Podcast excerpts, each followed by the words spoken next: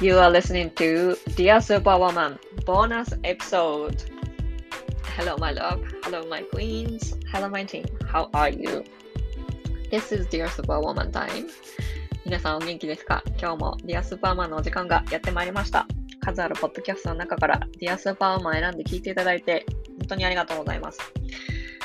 皆さんですね、本当にもうこの番組もなんかこう長寿番組として生き残れるのかっていう 全ては私にかかってるんですけど、なんかもう始めて結構長、始めてからなんかもう2年くらい経ってるんですよね、実を言うと。で、2年間こうやってなんか毎週毎週出しててですね、リリース、エピソードをリリースできることも本当になんか嬉しく思うし、皆さんがね、あの、聞いてくださる皆さんがいなければここまで続けられなかったんですよ、本当に。だからもう本当にですね、リスナーの皆さんにはもう感謝でいっぱいです。ありがとうございます。聞いてくださってる方は。さて、今日これを録音しているのが7月の31日なんですけども、先ほどですね、こちらのアメリカ東部時間でではですね、ワークショップが、の朝にワークショップが終わったんですけども、1日目は生理の仕組みと、ホルモンバランスについてお伝えしました。で、2日目は、生理の問題を抱えていらっしゃる方にですね、あの不足しがちな栄養素とかですね、食事はこんなものを取ったらいいのか、どんなものを下げた方がいいのかってことですね、具体的に話しました。2日目も1日目もね、すごい盛り上がったんですよ。もう楽しくて、私も話してる方も楽しかったし、なんかこう、みんな参加して、ライブで参加してくださった皆さんもですね、すごいなんかこうコメントをたくさんくださって、本当に嬉しかったです。ありがとうございます。で、このアーカイブ、このビデオのアーカイブは、今週ですね、今週いっぱいは残っていますので、ぜひこのワークショップの内容が気になる方はですね、ぜひぜひ見てください。で、最後の方は、あの、ライブで参加してくださった方にカードリーディングをしていたんですね。で、そのカードリーディングが気になる、カードリーディングの方なんで、大体ですね、時間としては1日目が、うーん、1時間45分ぐらいだと思います。で、2日目も全体的にそのカードリーディングが始まるまでは1時間とかだったので、2つとも1時間とかだと思いますので、お茶でも飲みながらですね、何かやりながら気楽に聞いてみてください。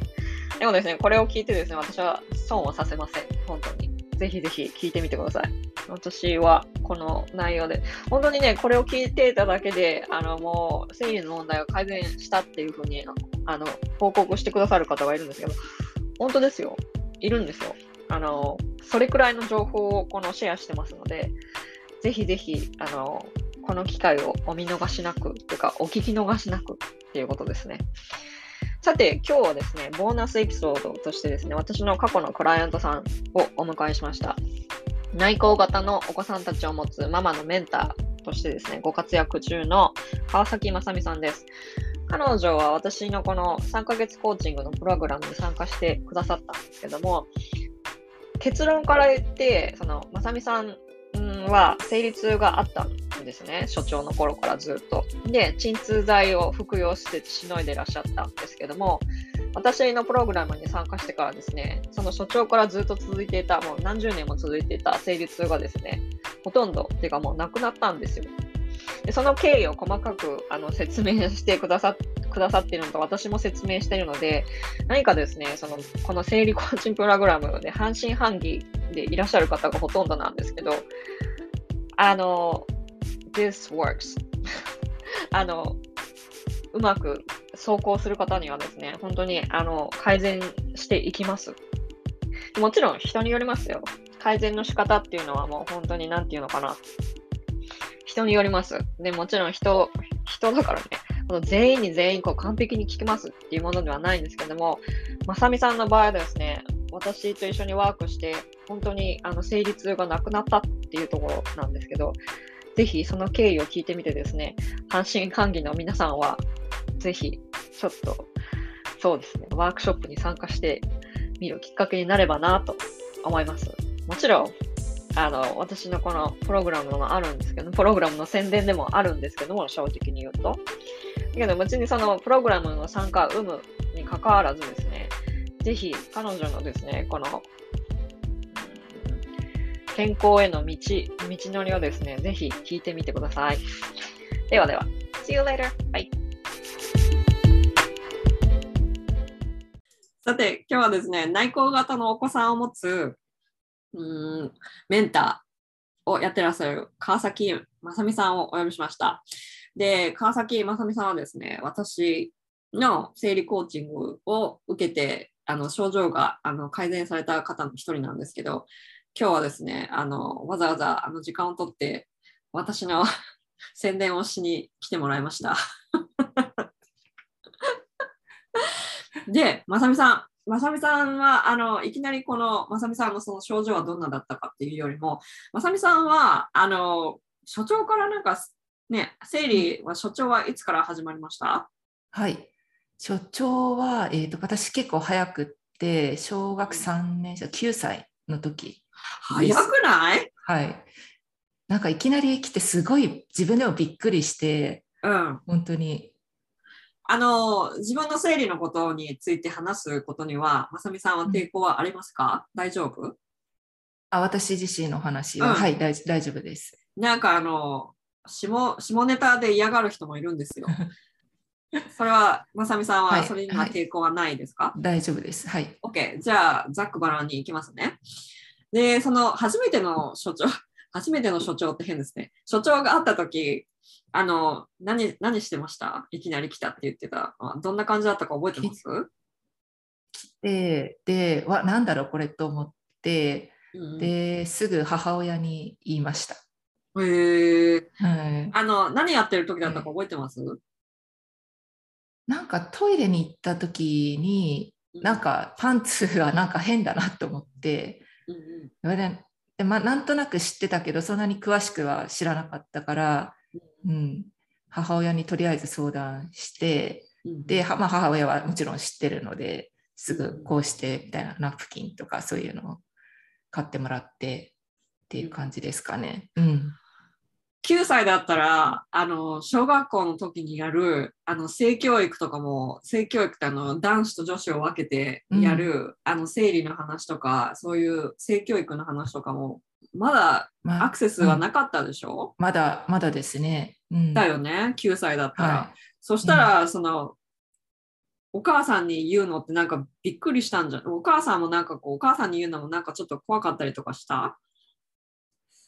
そうです。そ。そんなになんか怖いとは思わなかったし、うんうん、どうだろうな。なんか私は母親が小学校の教師をしていたので、まあ、ある意味ちょっとなんかある意味信頼してたので、うん、母だったら大丈夫かなと思って。おあじゃあお母さんが先生だったら、お母さんもね、はい。うん、何を教えたらいいかっていうの分かるだろうけど、はい。はい。うん、じゃあそのお母さんは何を教えてくれたんですか？でもまあ今考えるとやっぱりもう本当にまあ普通普通のことっていうか、まあ、ナプキンをね、こう取り替えるとかそういうなんかだから生理がどういう仕組みだとかなんかそういうのはやっぱり教えて くれなかったっていうか、なんかそんなに詳しく言ってくれなかったから、うん、なんでそれが始まったのかとか、まあ、とりあえずなんかナプキンを変えるみたいなことしか、うん、うん、当時は分かってなかったですね。OK、うん、ご兄弟はいらっしゃるの？兄弟の女性のああ女性の兄弟いないんですよ。うん、ああそうだったらなんか情報はだいぶ限られてたんじゃない？そうそうですね。うん、でなんか周りも、ね、9歳だと全然周りもそんな始まってないから誰にも言えなくってすごいなんか苦しかったですね。やっぱ水泳の授業とか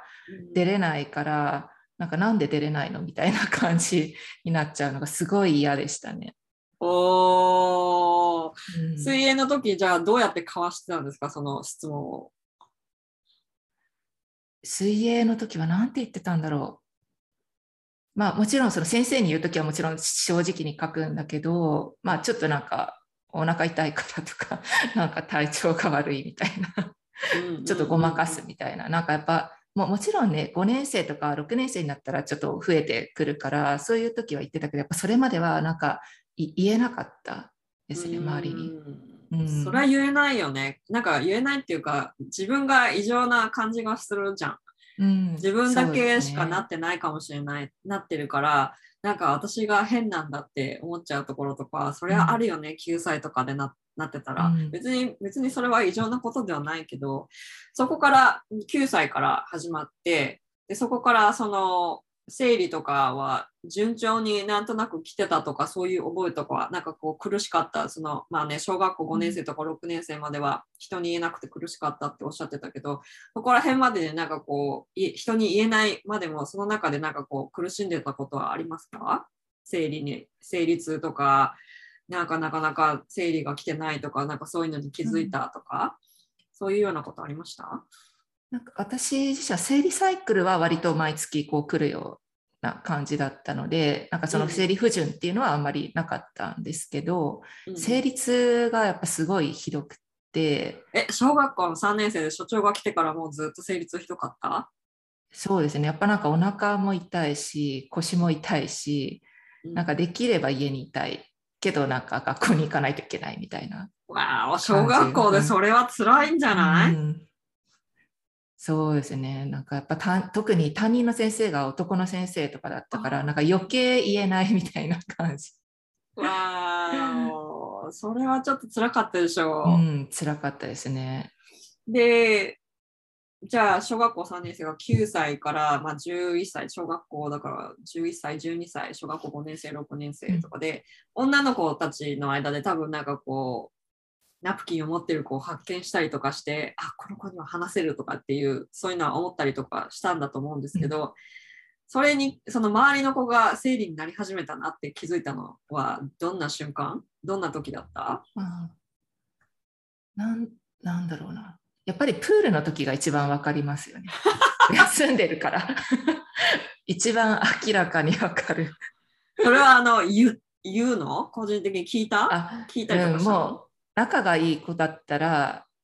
なんか言う聞いたりとか、うん、するからちょっとやっぱそこでそれであ休んでる子がいると安心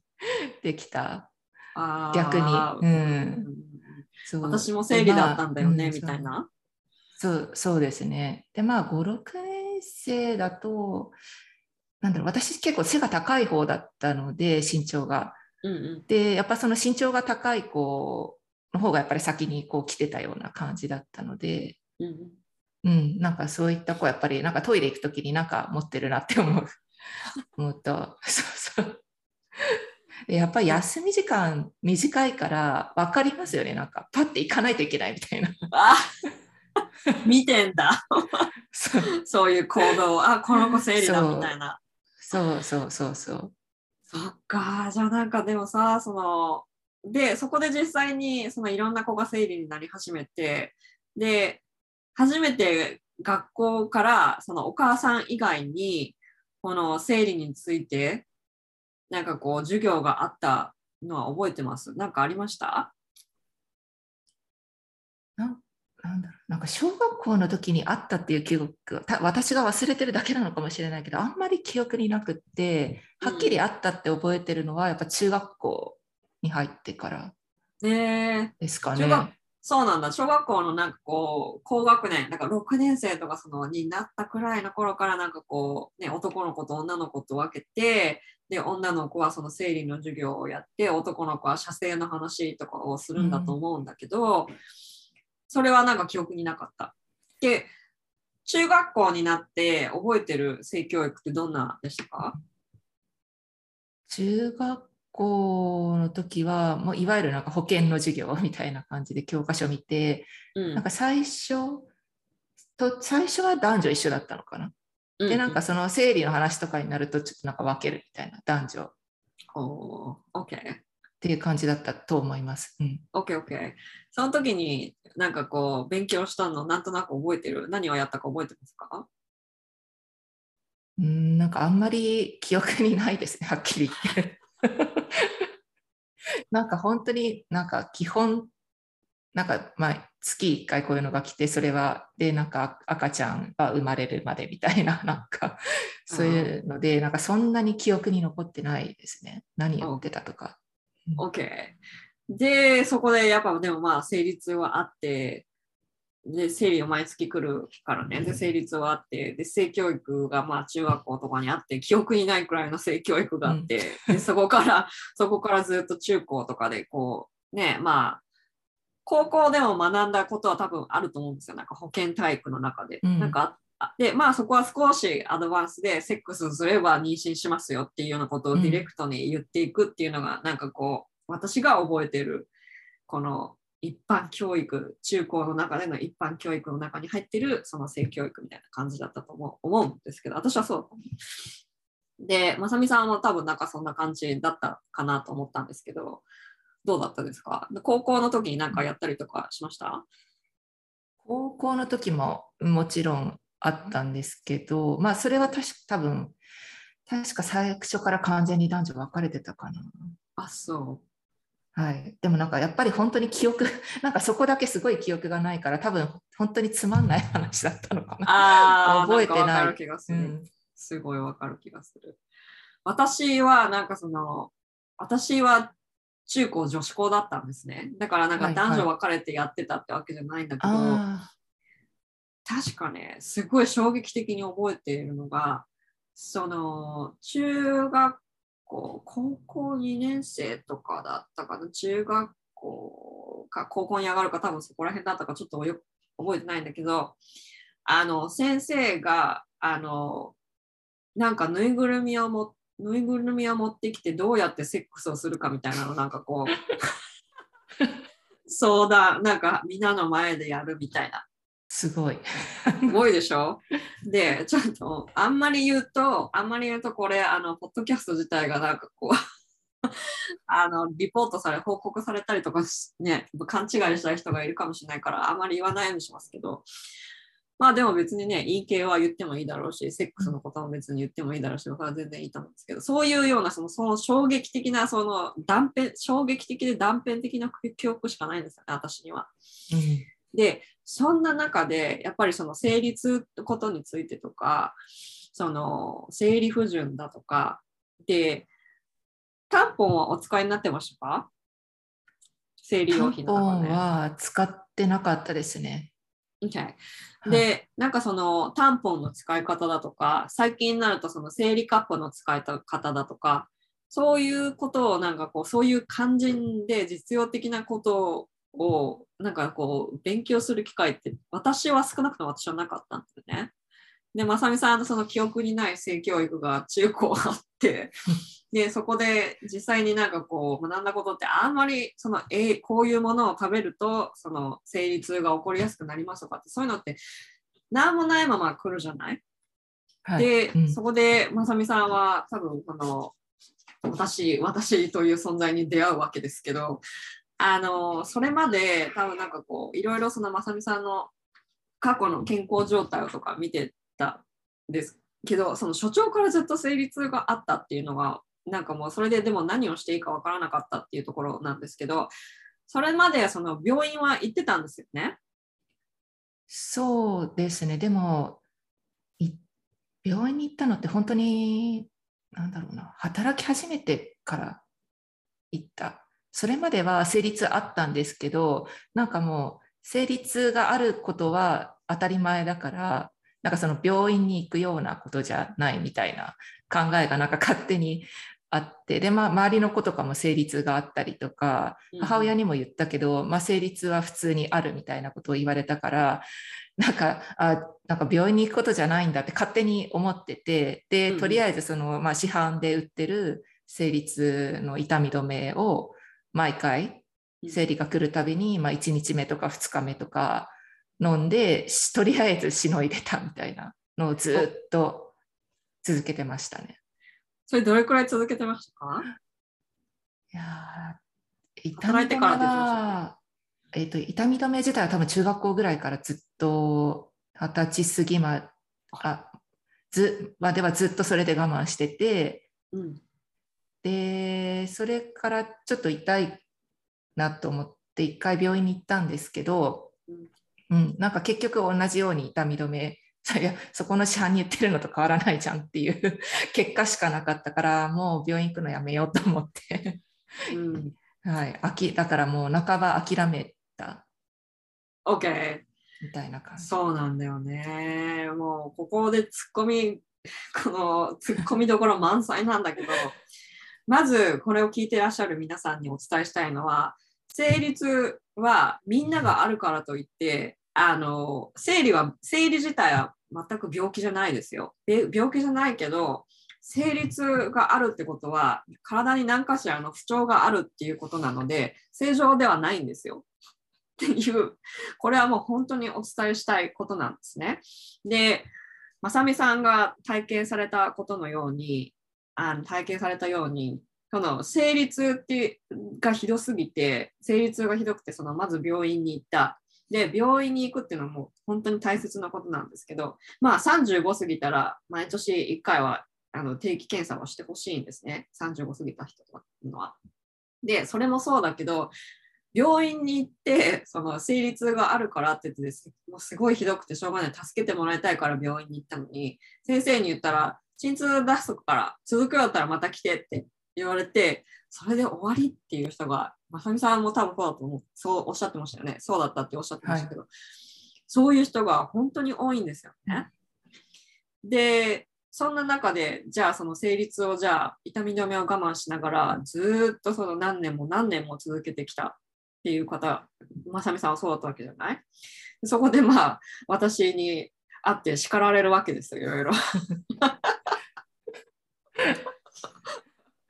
まあ別に怒ってないけどね、あのセッション中は全く怒ってないし、た楽しくやってたんだけど、あの、私とセッションを始めて、あの、多分いろいろ、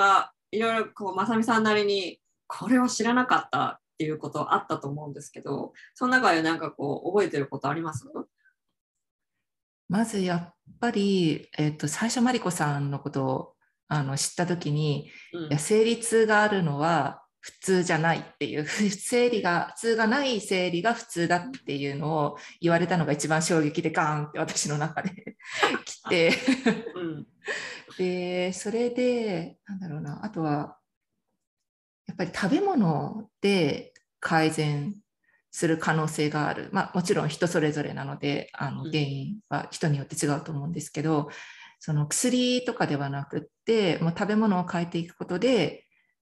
変わる？例えばまあ牛、まあ、よくマリコさんがおっしゃってる牛乳とか小麦粉とかなんかそう緑の野菜を取るとか、うん、それがすごいなんか新鮮っていうか、うん、あ痛め止め以外の方法があるんだっていうのをもう知ったこと自体がすごい私の中では衝撃です。おー。ねまさみさんはこれちょっとこれはあのプライベートになるかもしれないからい言われたあのここで言いたくなかったらあのカットしますからあのちょっと教えてほしいんですけどまさみさんの場合はそのセッションを始めてあの一番気になって私が最初にまさみさんとセッションを始めて私が一番気になってたのはあのガスが溜まるっていうところだったんですよね。でまさみさんのそのガスが溜まるっていうところでもうまず最初にあその最初にこの食事日記をつけてもらったじゃない？で食事日記をそのサンプルを多分 10, 10日ぐらい10日分ぐらいつけてもらったと思うんですけどその中でやっぱ食べた後になんかこうガスが溜まるっていうのに気づいたんだよね多分ねそこで。はい、はい、でそこで私が最初に見た時にあこれは多分小麦だなってなんとなく分か分かったんですけどそこで小麦を食べた食べたとかその自分がどれくらい食べたらそのガスが溜まるかとかそういうのとかって今まで気づいたことなかったんじゃない？そうですね。なんかガスが溜まるのも実はずっとちっちゃい時からあってうんうん。なんかなんかお腹の調子がいつもなんだろういつもなんかちょっとお腹の調子が悪いんですよね。うんなんかちょっと、うん、ガスが溜まるっていうのが一番大きくてやっぱりね給食とか食べた後に学校でなんかお腹の調子が悪いしなんかガスが溜まってるしなんか嫌だなっていうのは結構ずっと続いててでもなんか原因が、まあ、自分でもよくわかんないしうん。あんまりなんか放置してたって言ったらあれですけど、うん。うん、もう特になんか病院に行こうとかそういうこともせずにいたんですけどそのなんか生理の話でそのガスが溜まるっていう話もなんか言われた時にえそんな そんなのもあるんだってちょっと私知らなくって。そう。でやっぱコムなんか、まあ、今までそのなんだろうな。もうああるのが当たり前じゃないけどなんかガスが溜まるのはもう通常っていうふうに過ごしてきてたからその食事日記を改めてつけてあそういえばあるなっていうのが、うん、すごい気づかされましたね。つけた時に。うん。うんうんなんかそのやっぱり食事日記ってすごい大切でその食事日記自分が食べ何かってその通常食べてるものがあのどういうふうに体に作用してるかっていうその体からサインが出てる明らかなサインが出てるんだけどもそういう状態が常にあるから自分が不調だっていうのが気づかないっていう人がやっぱ多いのよね。そうですね。う。ん、そう。しかもさ、まさみさんの場合は、そのガスが溜まるって言って、なんかおならがよく出るっていうのを誰に相談したらいいかっていうのがわからないっていうのはもうすごいもう当たり前。だってどこの病院に行ったらいいかもわかんないじゃない。はい、なんか誰に聞いたらいいんだろうと思って なんか友達とかにも言えるような話じゃないしもうなんかでマリコさんがワークショップでガスの話をしてなんかチラッとされてでもうこれはがマリコさんに言うしかないと思って そうだったのね。で、そこで多分気づいたのが、確かあの時はなんとなく見てたのが、最初は小麦だったんだよね。で、小麦粉がもしかしたらそのガスが溜まるかもしれないから、ちょっと減らしてみてくださいっていうところから始まったんだよね。はい。で、そこで実際に、あの、なんだったっけ、ちょっとこれは細かい話になるから、あれだけど、焼きそばかなんか食べた後にガスが溜まったって確か言ってたんだよね。はい。で、そこで確か、うん、なんかそこでここで、あ、これはもう絶対、いやこれはもう絶対小麦だって私は確信したんだけど、そこでなんかその小麦を減らして、なんかどんな変化がありましたか？小麦を減らして確かにガスは、うん、かなり減ったと思いますその食べた後にこううんお腹がぐーって張ってくるような感覚がかなり減りましたね。うんうんうんうんうん。で、まあ、そこから最初の生理が、だいたい最初の、私とワークし始めて最初の生理の時にはまだそんなに変化は見られなかったけど、ガスは減ったんだよね、確か。はい、で、そこでなんかこうガスが減ってきたって言ってたので、あ、多分これは小麦だなって思ったのと、あとなんかそのガスが溜まる食べ物の中で、あの、ネギ系があったじゃない？で、はい、そのネギ系も、なんかその食べるものと食べたものと、その体のなんか反応を、になんかこう、注目し始めてから分かるようになったんだよね、確か。そうですね。うん、それが分かったのが確か2回目の生理くらいだったんだったっけ？うん、2ヶ月目2回目ぐらいだったと思うので、うん。うん、その時にまああの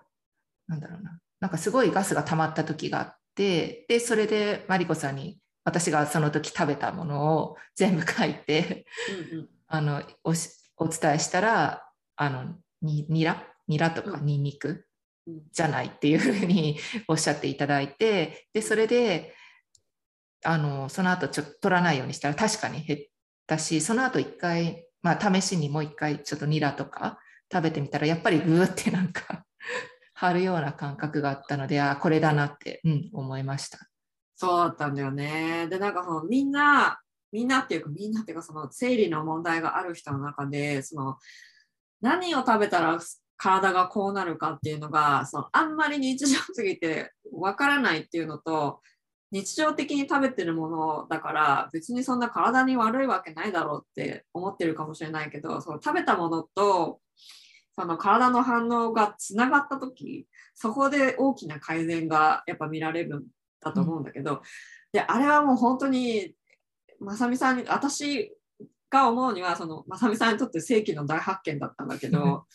あのニラかニラか玉ねぎ系がなんかちょっと消化に良くないかもっていう風になった時。でそこからすごい改善してたんだよね。あのニラとかその減らして、うん。で小麦もちょっと減らしてで、まあ、緑の野菜はまあ最初からずっと増やしてってたけども。でそこからそこからなんかもうだってもう生理痛が1日だって2日目の生理の時に確かまさみさんの場合は2日目の生理の時なんかもう腰が重いしなんかこういつも丸まってたんだよね確か。そう丸まりたいけどなんかなんかやることがあるから起きてないといけないみたいな感じでそうそううんそうすごい辛かったですね本当に。ね。で、そこからそのネギとその小麦、ネギ類、ニラか。ニラだけだったの玉ねぎは大丈夫だったんだっけ？玉ねぎは大丈夫で、ニラ、ニンニクですね。一番いけなかったのは。?OK。そのニラ、ニンニクを減らしつつ、で、小麦を減らしつつ、でもなんかその完全にやめてたわけじゃなかったのではない、その間。減らしたって感じだったの、確かね。そうです。小麦は、まあ、基本的に、まあ、少な抑えて、まあ、ちょっと小麦粉となんか米粉が混ざってるとか、そういうものにしたりとか、うん。あとは、まあ、でも麺は基本的にひちょっと控えてたのと、うん。ニラ、ニンニクはもうお腹が張るって分かってたので、完全に控えてましたね。うん。うん。あとは牛乳、乳製品うんも控えていたので、OK。乳製品の体の反応は何かあったんでしたっけ、もともと。乳製品は、なんだろう、なんかちょっと、私やっぱお腹いいいいっていうか、腸どっちだろう。あの、やっぱ下痢しやすいタイプだったので、で、牛乳ももともとなんかそんなに好きではなくって、やっぱ給食とかで飲むと、なんかき、なんか特に冷たい牛乳がすごい私飲むと気持ち悪くなってるんですよ、朝とか。で、いつも温めた牛乳だったら、まあ、まあ飲めるかなっていうぐらいだったので、多分なんかちっちゃい時からそんなに合ってなかったのかもしれない。今思い返せばですね。うん。うん。給食の時はちょっとどうしても飲まないといけなかったから飲んでたんですけど、うん。そうで今はあのオーツミルクとか違うものにうん。変えてうん。飲んでかなり良くなりましたね、その下痢とかも。うん。ねえ。あの乳製品は、まあ、ここでまた説明しますけど、乳製品はもう本当にそのお腹の調子が悪い時悪い人、その特にちょっとでもなんか入っててお腹こうお腹がぐるぐる言う人っていうのはもう本当に乳製品は控えた方がよくって、その中でもやっぱその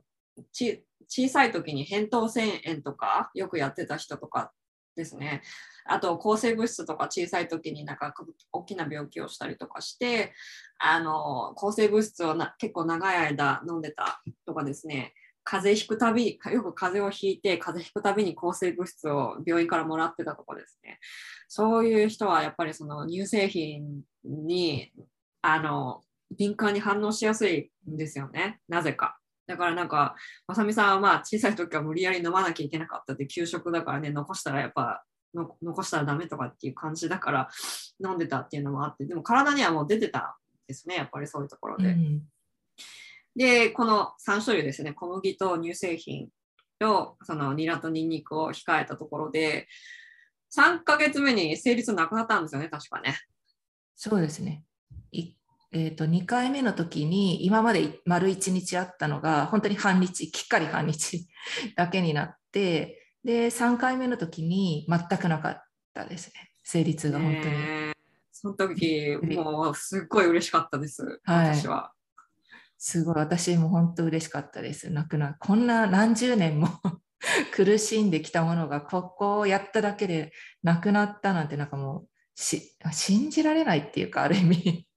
うん、今までこの鎮痛剤を飲んでた何十年は何だったんだろうみたいな感じでしたね、本当に。うんあれは聞いた時にめちゃくちゃ嬉しかったです。で、そこまで、なんかやっぱ今までは、その、なんて言うんだろう、自分の生理に対するその思いっていうか、毎月来て、その生理痛が毎月あるから、もう毎月生理来るの嫌だって思ってたじゃない？で、最初の1ヶ月目はまあそんな大きな変化なくて、お腹がね、張らなくなったっていうのあったけど、2回目でそこのその食べ物だったっていうのがなんかこう分かった時に、次の生理楽しみだったでしょ。はい。もうなんか次どうなるかなっていうのが変化が楽しみだったから、今までもう生理来るたびになんかすごい嫌な気分になってたんですけど、もうはっきり言って生理なければいいのにぐらいに、もう生理痛が来るから思ってたんですけど、うんなんかこんな楽しみだったこと本当ないですね、今まで。一回も。ねえ、あれは実験みたいなの面白かったですよね。うんはい。だから、なんかこういうプロセスって、そのやっぱりその、なんていうんだろう、人によってもちろん違うし、その自分、人によってその改善の仕方とかっていうのも違うから、こう一概にその3ヶ月だけやってこんだけ変わりますよっていうのは、まさみさんみたいに変わりますよっていう宣伝をしたいわけじゃなくて、こういう例もあるっていうことなんですよね。だからもう何十年でしょ、もう何十年も所長が始まっても何十年もその生理痛で苦しんだのに、実は原因が食べ物だったっていう。ここが本当になんかこう衝撃だし、まずここを勉強することはないよね。うん、学校とかでも。はい、誰も親も学校の先生ももう教えてくれないし、多分インターネットとかにもそういうことって全然書いてない。っていうかまあ、調べようと、調べようとは思わないっていうか、ね食べ物が原因、自分の生理痛で食べ物が原因になってる場合があるっていう、うんその思考につながらないから、はい、その Google で検索しないよね。多分しないと思います。したことなかったです。そうしかもなんか生理痛とか言って、多分検索、Google で検索しても、多分なんかこう、生理痛にはこれですっていう、なんかサプリが出てきたりとか、生理痛にはこれが効きますとかっていう、やっぱその鎮痛剤の宣伝とかがやっぱり一番上に上がってくるんだよね。はい、で だからそういうのでやっぱもう私の生理痛って一生続くのかっていう感じだったと思うんだけど、ねえ、なんかもう、よかったよね。はい、本当に良かったです。もう、マリコさんに教えていただいて、本当にこんなに改善するって、あの最初ちょっとあまり信じて、信じ自分に対して、いやいや、いいのいいの。誰もななんかねかったから。そうそう、んみんなね、半信半疑で私のところに来るんですよ。治んのかなみたいな、ここまできひどかったのに、治んのかなっていう。あの前の前にあのポッドキャストに出演してくださった方にも方も最初半信半疑で来たんですよね。だからみんな半信半疑で来るんですよ。もちろんその、なんて言うんだろう、子宮内膜症とかね、そういう大きな病気の大きな病気を抱えたりとか、子宮筋腫とか、そういうのを長い間こう患ってらっしゃる方っていうのはね、あいてで、そういう方っていうのは、もちろんちょっとこう、なんとなくこう治る兆しが見えてきたかなくらいのところでやっぱ3ヶ月っていうプログラムは終わっちゃうんだけども、でもなんかこう、生理痛とかだと、生理痛とか PMS とかだと、大体3ヶ月以内で改善する例が多いんですよね、やっぱり。だからもうそれをなんかこう見届けることができて、本当に私も嬉しかったです。うん、本当にありがとうございます。その間は、私とワークしてる間は、サプリは飲んでらっしゃったんでしたっけ？あサプリは本当に飲んでなくって、うんうん。あの完全に食事と、まあ、あと運動とか、うんうんうんですかね、マッサージとか。そうだ、デトックスとかしてましたもんね。はいそれは。はい、で、デトックスもそんなになんかこう、なんていうのかな、サウナに毎日行けとか、そういう感じではなかったでしょ。はい、ただあの、ブラシでマッサージするだけ。だけねで、なんかね、家の、家の換気をするとか、なんかそういうやりやすいところから始めてって、始めていったのと、なんかこう、いきなりこれとこれとこれをやめてください。最初からやめてくださいっていう感じではなかったから、多分導入はしやすいようにしてたんだけど、どうでしたか？あそそうですね、なんか、まあ、自分でやれるところから、やっぱり無理してあの今までにない全く新しいものをではかつハードルが高いものを入れちゃうとやっぱ自分が苦しくなっちゃうから、うん、自分が続けられるものをやっぱ選んでやるとやっぱ自分でもあの調子がいいっていうのが分かるし、まあ、調子が良かったら続けようかなっていう感じ。うんうん私があのお伝えしたあのその方法の中で、ハードルが低いかったものとハードルが高かったものを教えてほしいんですけど。うんなんか私あんまりハードルが高いって思ったのはなかったですね。割とどれも、うん、自然に受け入れられたし、かつなんかすごい、うん、なんて言うんだろうな、やっぱりこういうのって一人一人やっぱね、ご家庭の状況とか、どういう暮らしされてるとかで、全然やっぱ違ってくると思うので、何が合ってるかとか、やっぱあと体ってみんな一人一人違うから、うん、私にはそのマリコさんと一緒に教えていただいて、セッションやりながら、これはどうですかって言ったのが、すごい自分には合ってたので、なんか全然苦しいとか、辛いとか思うことなく、まあなんか、じ本当に実験ですよね。から自分の体の実験みたいな感じで、うんうんうん。うん、ちょっとこれやってみてでじゃあもうちょっとしばらく空いてもう一回やってみたらどうなるかとか、なんか本当になんか理科の実験じゃないけどそれしてるような感覚でやってたので楽しかったです私自身は。OK。なんかそう、私が、私と一緒にワークする人のね、中で、やっぱりなんかこう、これとこれとこれをやめてみてくださいとかっていうのって、なんかこう、言いたくな、言いたくないんですよ。なんでかっていうと、その、辛いから、例えばさ、なんかこの、ケーキを毎日食べてた人が、ケーキをいきなりゼロにしてくださいとかっていうようなことはもう私絶対言わないんですね。で、確か、だって最初も、最初はまさみさんにお伝えしたのが、あのなんかこの小麦粉を減らすってその麺類とかを減らしてくださいとか乳製品を減らしてくださいって言った時もいきなりゼロにしてくださいとは確かお伝えしなかったと思うんですよね。あはいはい。で小麦もそのだから徐々に減らしてってみてくださいって確かお伝えしたと思うんですよね。はい。で完全にこのゼロにしなくても体私たちの体ってそんなにそのなんていうのやわにはできてないからこの完全にやめなくてもある程度の結果が出る場合が多いんですよね、うん。まさみさんみたいに。はい。うん。ね、だからなんかそのそれはなんかこうあんまり怖がらなくて怖がってほしくないというかしかもだってサプリも取らなかったでしょ、はい。はい。でサプリを取らないでここまで改善した例もですね結構まさみさんも初めてなまさみさんが初めてなんですよ。サプリをちょっと取ってみてくださいって。そうまさみさんなんかこうサプリちょっと取り始めてみましょうかっていうところでもう劇的に改善してきたのではい。これは、ま、な別にサプリを導入しなくても大丈夫だなみたいなことは思ったんですけど、うん。でなんかこれからそのもしね私生理の問題をいろいろちょっと抱えていて例えばうん簡単かん簡単っていうかそのいつ簡単にでいいんですけど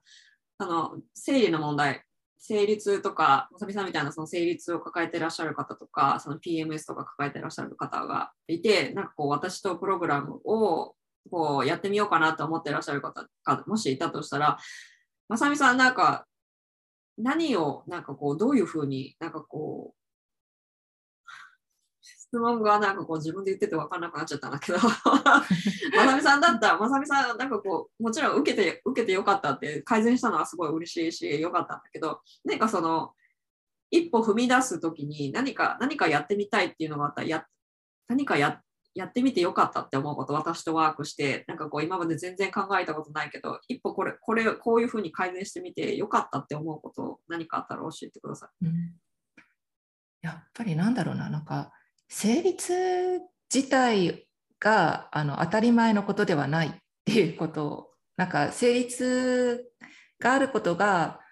あの普通じゃないよっていうのを多分それすら多分気づいてない方って多いんじゃないかな、ま私も過去そうだったので、うん、そこを気づけた。まずそこを気づいて。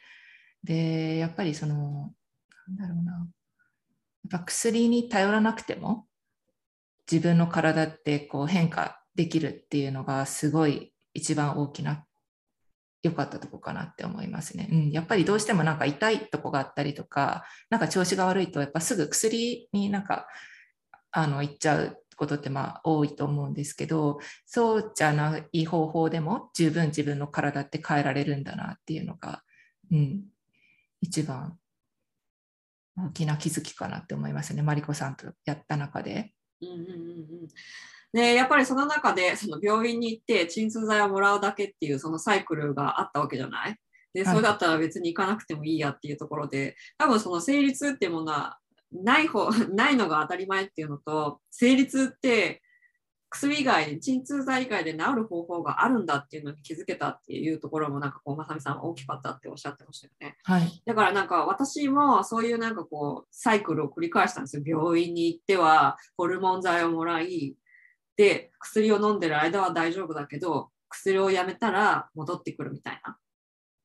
で、やっぱりその根本の問題、まさみさんの場合は、その、あの食べ物だったでしょ？食べ物だはい。ったでしょ、私の場合はそのストレスうん。ストレスとかだったんですけど、その問題がやっぱその、を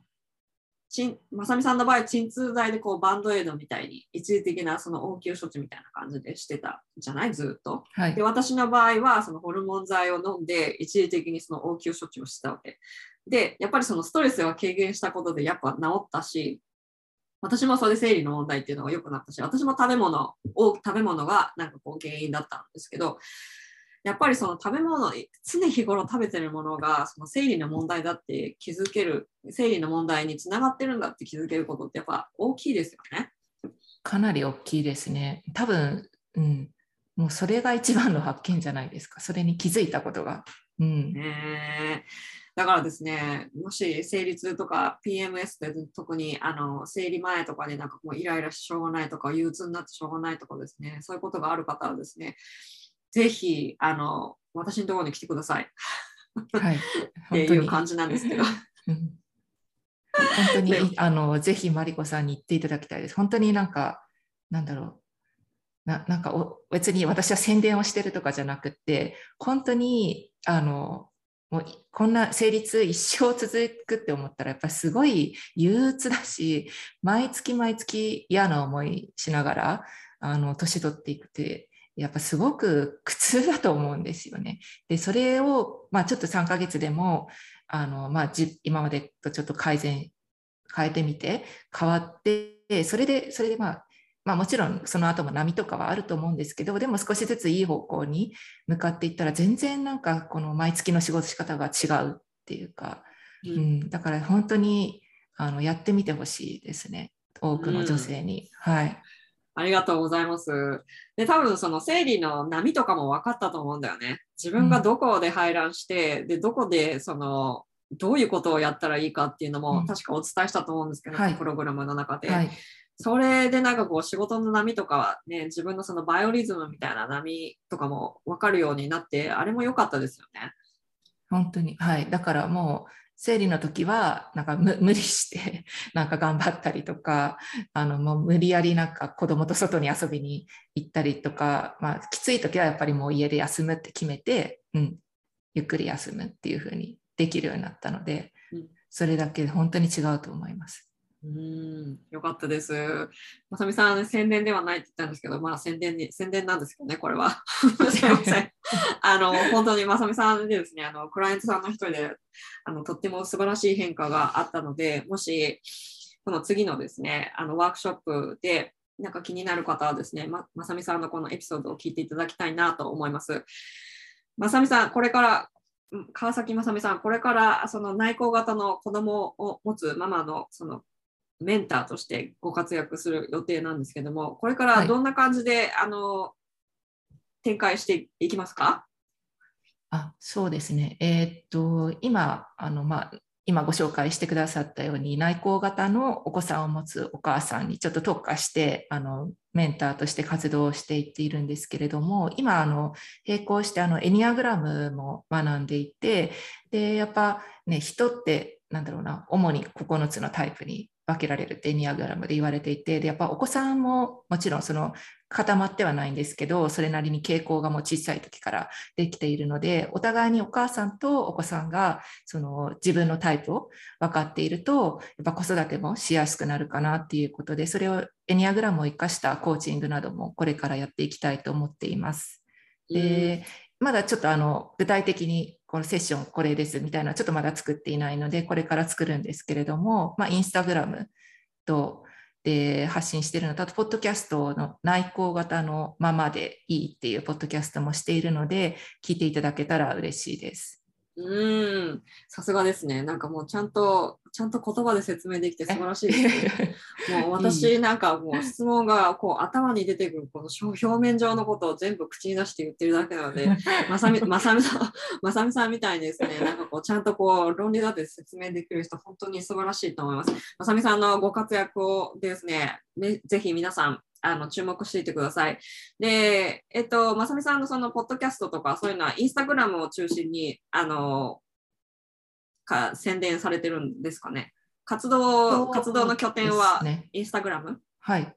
インスタグラムが多分一番いいかな。そこにリンクがあって、でそこからあの、まあ、ポッドキャストとかあの飛べるようになっているので、まずインスタグラムで、えっと、サミ SAMMY アンダーバー川崎で検索していただけたら出る出てくると思いますので、はい、興味ある方は覗いていただけたら嬉しいです。うん。興味がなくても覗いてください。あの面白いから。あまさみさんとすごいこう面白い面白い活動されてる方なので、ぜひぜひあの子育てとかですね、そういうこととか、あとはその家族の中でのコミュニケーションとかにも多分エニアグラムとか役立っていくかなと思うので、はいうん特にエニアグラムとかにあの気になってる、エニアグラムに気になってる方はですね、ぜひぜひまさみさんのインスタグラムのアカウントを覗いてみてください。彼女のあのインスタグラムのアカウントはショーノートに載って載っけときますので、ぜひ皆さん見てみてください。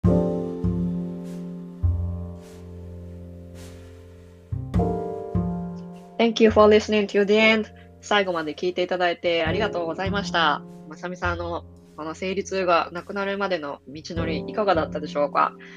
ねえ、なんかこの、なかなか人がこういうふうになんかこう、こういう感じでプログラムが進んでいくっていうのをお伝えしたかったんですけど、こういう感じで進んでいくんですね。このまさみさんのエピソードでおっしゃの中でも、エピソードの中でもおっしゃってたように、小さな変化をですね、減らすとか、ちなんか何かを増やすとかですね、こういうことをこう地道にこう長く続けていくことの方が健康になる近道ではあるんですね。だから、いきなり白砂糖を今日からやめるとか、小麦粉を断つとかですね、そういうのをやってなんかこう自分がね、例えば食べる、好きなものの食べ物の中にパスタがあったとかすると、いきなり小麦粉を断つとかやってるとすっごい楽しい、なんかこう、美味しいものを食べられなくなるっていう感覚があったりとかするから、なかなか辛いと思うんですね。だから、そのいつも食べてるものをちょっと減らしてみて、体がどういう風な感覚があるかっていうことで、食べ物と体のつながり、食べ物、なんか、何かしらの食べ物を食べたときに、どんな体の変化があるかっていうのをですね、観察する機会ってあんまりないと思うんですよ。もちろん自分でもできると思うんですけど、なんかこう分からないことがあった時に誰かに聞けるってすごいあのなんかすごいこう安心すると思うんですよね。で私自身もその生理コーチにいろいろ聞く機会があってそれでも私もすごい安心したし改善もしたしね。で彼女の場合もなんかこういろいろ質問をあの質問くださったんですけどその質問の中でなんかこうなんていうのかないろんな気づきがあったと思うんですよ。でこれがあることによってなんて言うんだろう。今までのその生理痛で、今までそのもう生理が毎月毎月嫌だったっていうその感覚が楽しみになるですね。で生理が来ることが普通っていうかその生理に対するその怖恐れとかが全くなくなるっていう。で、なくなった上に、なんかこの自分の生活も楽になっていくっていうのですね。こういうことってあの、いい投資だと思うんですよね、私は。もちろん、その、何に価値を置くかにもよるんだと思うんですけど、皆さん、生理痛があったりとかですね、生理痛でも毎月毎月なんかもうお腹が痛くてうずくまるようなことがあってですね、なんかもう生理が来る直前になって、なんかいつもなんか PMS でひどいひどいとかって言ってるような方もよく、あの、お話をお伺いするんですけど、毎月閉経までこんなことしたいですか？少なくともなんかこう食事をね自分の体と食事の関係っていうのを知るのってとっても大切だと思うんですよ。でそれが結果的に自分の健康につながり結果的に自分の人生の行きたい方向に行きやすくなるっていう風になったらですねこれって結構大切なことだと思うんですよね。ね、あの半信半疑で皆さんいらっしゃるんですよ。あの、半信半疑で他のクライアントさんのエピソードもあるので、いずれごしょあご紹介しますけど、皆さん半信半疑来るんですよ。だけど、この効果を実感するとですね、もう、そこに、その体で体感するってことを、から体で体感するとですね、あの、本当になんていうのかな、安心する、かつ、自分っていう、なんかこう、自分の人生を、